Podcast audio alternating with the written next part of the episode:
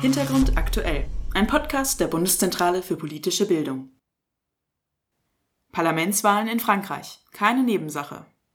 Am 11. und 18. Juni wählen die Franzosen ein neues Parlament. Beobachter sind sich einig. Die Wahlen sind entscheidend für den Erfolg des neuen französischen Präsidenten Emmanuel Macron.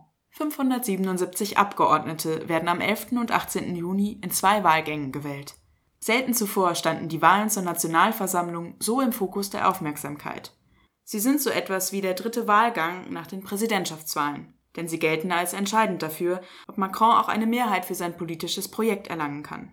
Eine Voraussetzung, die alles andere als gegeben ist. Bisher galt es meistens als ausgemacht, dass ein neuer Präsident auch in den Parlamentswahlen erfolgreich sein würde. Diesmal aber stehen sich vier etwa gleich große politische Formationen gegenüber. Macrons Bewegung aus der politischen Mitte, Marine Le Pens rechtsextremer Front National, die konservativen Republikaner und Mélenchons linke Bewegung. Emmanuel Macron hat keine traditionelle Partei hinter sich. Er muss stattdessen auf den Erfolg seiner noch jungen Bewegung En Marche setzen. Das französische Parteiensystem ist zersplittert.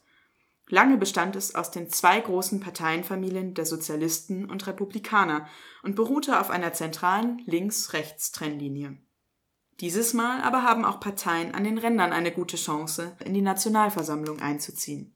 Emmanuel Macron hat mit seiner Regierung eine völlig neuartige politische Situation geschaffen. Mit der Ernennung des gemäßigt konservativen Edouard Philippe zum Premierminister und einer Regierung, in der gleichermaßen Mitglieder der Linken wie der Konservativen vertreten sind. Kohabitation oder Koalition? Für Macron ist das Ergebnis der Wahl zentral, denn ein gewählter Präsident kann nichts durchsetzen, wenn er keine Mehrheit in der Nationalversammlung hat. Laut Verfassung ist es die Politik der Parlamentsmehrheit, die umgesetzt wird, und nicht die Politik des Staatschefs. Wenn die Parlamentsmehrheit einer anderen politischen Familie als der Präsident entstammt, stellt diese Parlamentsmehrheit auch die Regierung. Diese schwierige Konstellation sollte eigentlich mit der Verkürzung der Amtszeit dauerhaft verhindert werden. Nun ist sie aber auch wieder eine mögliche Option. Denn mit einer absoluten Mehrheit, beispielsweise der Republikaner, würde eine konservative Regierung Macrons Plan entgegenstehen, gemäßigte linke und gemäßigte konservative Strömungen zu vereinen. Wahrscheinlicher ist jedoch die Variante einer Koalition. Erreicht Macrons Bewegung nur eine relative Mehrheit, so muss sie mit anderen Parteien eine Koalition bilden. Und das wäre eine Premiere, denn diese Form der Regierungsbildung gab es in Frankreich bisher noch nicht. Mehrheitswahlrecht versus Verhältniswahlrecht. Das französische Mehrheitswahlrecht förderte bislang eine klare Mehrheitsbildung in der Nationalversammlung. Doch kann das auch noch funktionieren, wenn das klassische Rechts-Links-Schema in der Krise ist? Diskussionen über die Einführung des Verhältniswahlrechts gab es in Frankreich immer wieder. Im jüngsten Präsidentschaftswahlkampf sprachen sich auch Macron, Le Pen und Mélenchon dafür aus, das Verhältniswahlrecht zumindest teilweise einzuführen. Die Parteien und Bewegungen Le Pens und Mélenchons wären es freilich auch, die am stärksten vom Verhältniswahlrecht profitieren würden. Bislang musste sich der Front National nämlich mit zwei Sitzen begnügen, obwohl bis zu 30 Prozent der Franzosen für die rechtsextreme Partei gestimmt hätten. Klar ist, ein Verhältniswahlrecht würde die bisherige Funktionsweise des Parlaments auf den Kopf stellen.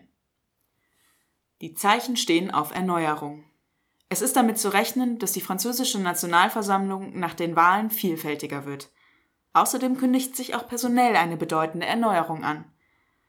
Rund ein Drittel der derzeitigen Abgeordneten steht nicht mehr zur Wahl. Ein Grund dafür ist ein Gesetz von 2014. Es verbietet Abgeordneten, mehrere Funktionen gleichzeitig auszuüben. Viele Abgeordnete geben nun anderen Ämtern den Vorzug. Viel Zeit zur Eingewöhnung wird das Parlament nicht haben.